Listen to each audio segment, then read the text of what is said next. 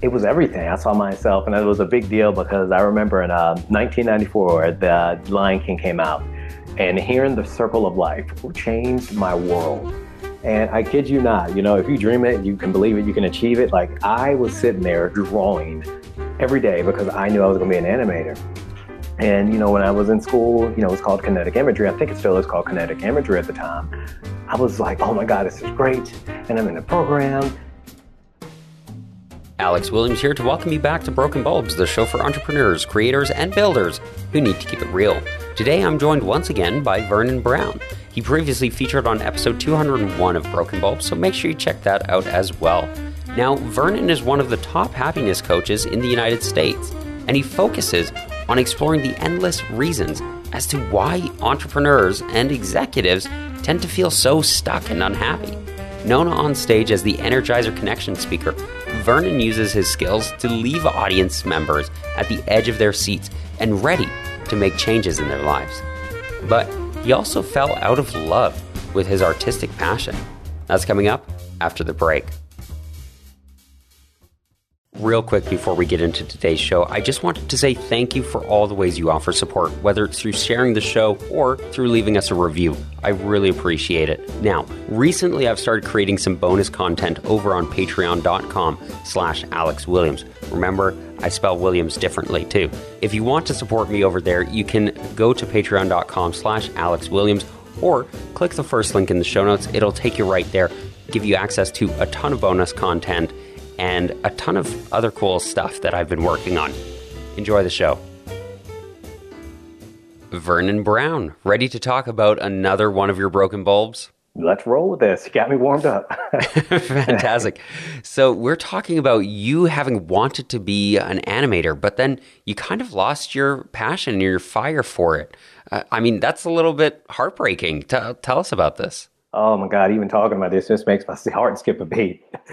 you know, it's and I, I, equate this to love, and I love that you said that. You know, when you are so focused and determined, and you are just you know, it's the impetus for everything that you do. I'm going to get up in my case to draw. I love to draw. I love seeing, uh, you know, the, the finished work. I love the amount of commitment it takes. I love the amount of just creativity and diligence. Like I, I truly can say early on in my life, yeah, you know, 1920 I'm in college. I loved art it was everything. I saw myself, and it was a big deal because I remember in uh, 1994, the Lion King came out, and hearing the Circle of Life changed my world. And I kid you not, you know, if you dream it, you can believe it, you can achieve it. Like I was sitting there drawing every day because I knew I was going to be an animator. And you know, when I was in school, you know, it was called kinetic imagery. I think it still is called kinetic imagery at the time. I was like, oh my god, this is great, and I'm in the program, and you. four or five months in, it's like, okay, this is great. I'm in the program. And then, you know, next semester comes in, it's like, I'm in, I'm here. And then the next semester comes in, it's like, if I see another crayon, Conte crayon, if I see another this, if I see another that, and it took me some time to get to the realization that I didn't want to do it anymore. And it was just it was something that, I held on to because I believed that I needed to do this because I thought it. I'm such a committed person. I know so many people can understand this because it excited me. But what can happen, you know, to myself and what happens to many of us is we are determined to make that one thing happen or that one concept, that one idea. And you or it, it's your baby. You love it. But you know what? Sometimes we outgrow those dreams. Sometimes we outgrow the things that we love. Sometimes those things don't love you back. And the main reason why I was big into art was because it helped me through so many difficult times in my, my life. And, you know, when you're 12, 14, 16, those times are there. But when you get past those things and you're working on a new you, you don't need many of those things anymore. And for me, you know, my, my love had left me and my love was completely lost. And I was, what do I do? And I felt like I would talk about Castaway. I felt like it was wasn't even Wilson with me. I was trying to find Wilson at that point. You know, Tom Hanks Castaway was like, what do I do? And you know, alone life, you know, kind of really screwed up way. And I really developed this phrase of like, you know, life is lived in reverse. First you get the test and then you get the lesson. And for me, it's like, why am I being tested? Why would you take my life away, love away? Why would you do this? I was so focused and so passionate about it that what became of me searching, and that's a big thing is you have to search. The heartache is real. That dream of it happening and then being dashed away is real. But you have to keep going. You have to keep, you know, being curious and creative. And what I really like tapped into was a new love because it really tapped into why I love to draw. I really focused on what I put into it, and it was psychology. Now, me, I'm like, no, I'm not going to do psychology. But the more I recognize it, it gave an understanding to some degree, depending on how far you want to take it. But for me, it let me know that I can tap into like understanding people more, understanding myself more, and really get into the roots. And had I not lost that love, I would have never developed the hunger that I have now. That hunger, hunger that led me to where I am now. That hunger that kind of got that ball rolling, so to speak.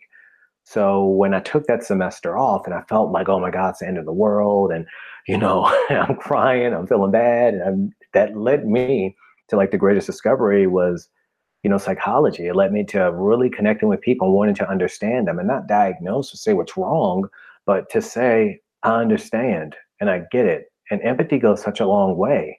And I, I can honestly say, had I not kind of gone through that trial and tribulation, of that love being lost, it would have never brought me here. So it's one of those things where you got to hang in there. It doesn't make sense until the end, I promise you, or to a certain point, but it made sense and I hung in there even though my heart was broken. Yeah, I I like that. If if there's somebody listening right now who is kind of going through that heartbreak right now where maybe they're they're working on a project and they're just realizing like this isn't really for me. Like i i love this but and i i still like it. I still think it's cool but maybe it's not my thing. Is there some sort of mental process they can go through in order to one figure out what they want to do next and how they want to pivot, but then two, how they can make sure that they're still happy along the way? Yeah, yeah, it's a really good question. It's um, we don't want to answer often. And you know, my first reaction at is this: you have to check in. Like, not necessarily kind of encant yourself to believe, oh, I love this, I love this, I love this. Today's gonna be a good day, today's gonna be a good day. But like really say, what am I feeling while I'm doing this? You know, am I, am I just as excited? Do I have that same enthusiasm? And sure, some things are going to wane depending on the day, but really look at it. Might even take a couple of weeks of you checking in, like, what am I feeling right now? Am I enjoying this? Because you have to check in. Because how do you know if you don't like peanut butter if you're not tasting it? You know, oh, I see peanut butter. No, you have to take a bite sometime. How am I feeling? And you know, that second reaction is even though you don't love it as much as you used to, it might not entertain you as much as you used to, you know that you have felt that before. And that is reason enough to stay curious. Because once you find that again, it's so much better. Because now you're like, man, I'm gonna put everything into this because let's just say I do fall out of love with this again, let's say it doesn't light me up. I'm gonna know I gave everything to it. And it, it teaches you to go all in. You can't dip your toe into the water and, and expect to kind of pull back this gold. You got to go all in and I think my last reaction to that is this it's enjoy the process. The anger and frustration that I felt and the heartbreak and sorrow, if I could pull myself back and say, wow, I really wish I had enjoyed that path of me finding what I really wanted more, I would have had a lot more fun. Because if you're hungry, you're curious, and you're willing to execute, you will find it. I promise you, because you will. So enjoy it. You might not have that direction, but I promise that. Stay on the path, you will find it. And of course, at the end of every episode, I like to hear what else is going on with you. Of course, you kind of do this for a living. Uh, you you help people find their happy and and f- figure out how to be happy in their lives. Why don't you tell us what it means to be a happiness coach and where we can go to find you? You know, thank you for asking me this. It's um, my practice is named "What's Your Happy," and people are like, "What's a happiness coach? What's a happiness coach?" And I'll let people know this: is I'm an architect. I'm not an archaeologist. We're not going to sit back and talk about what happened or what they did. We're going to talk about what can we do and what we're going to do to avoid these things. What are some building blocks here? What are some options here? What what are the real solutions here? And in some places, cases, going with the resistance. You know, the problem is the solution. Most of the time, you're just fighting it. But it's about opening you up to not be so reductionistic, but to be expansive. And it's an interesting process because it sounds like, oh my gosh, like surgery. But no, it's a fun process.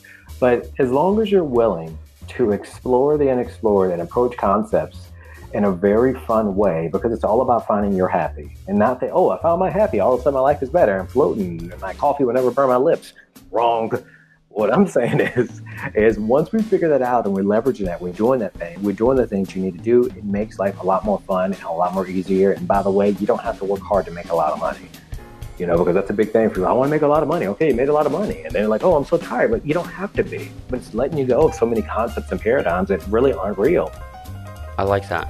I like that a lot. And of course, I'm going to have links to all of that and more of what you do so people can connect with you and take part in your course as well. And with that, I just got to say thank you very much for joining me. Alex, I appreciate you having me. You're the man. I love your show. And thank you for listening we outgrow some dreams, and that's okay. Enjoy the journey. Special thank you to Vernon for joining me once again and being willing to talk about his broken bulbs. Be sure to check out his work, which I have linked down in the show notes. And make sure you check out episode 201 of Broken Bulbs as well. And if you want to offer support beyond leaving a review and sharing the show, please visit Patreon via the first link in the show note. As a thank you for your support, you'll get a postcard from me wherever I am to wherever you are. Broken Bulbs is produced by Mecco Radio, and we are, of course, a proud member of the Create Vine. I, Alex Williams, was your host. The podcast artwork is by Bethany Gustafson, and the music we use is by Brian Claxton and Wesley Thomas. Oh, and thanks again for listening.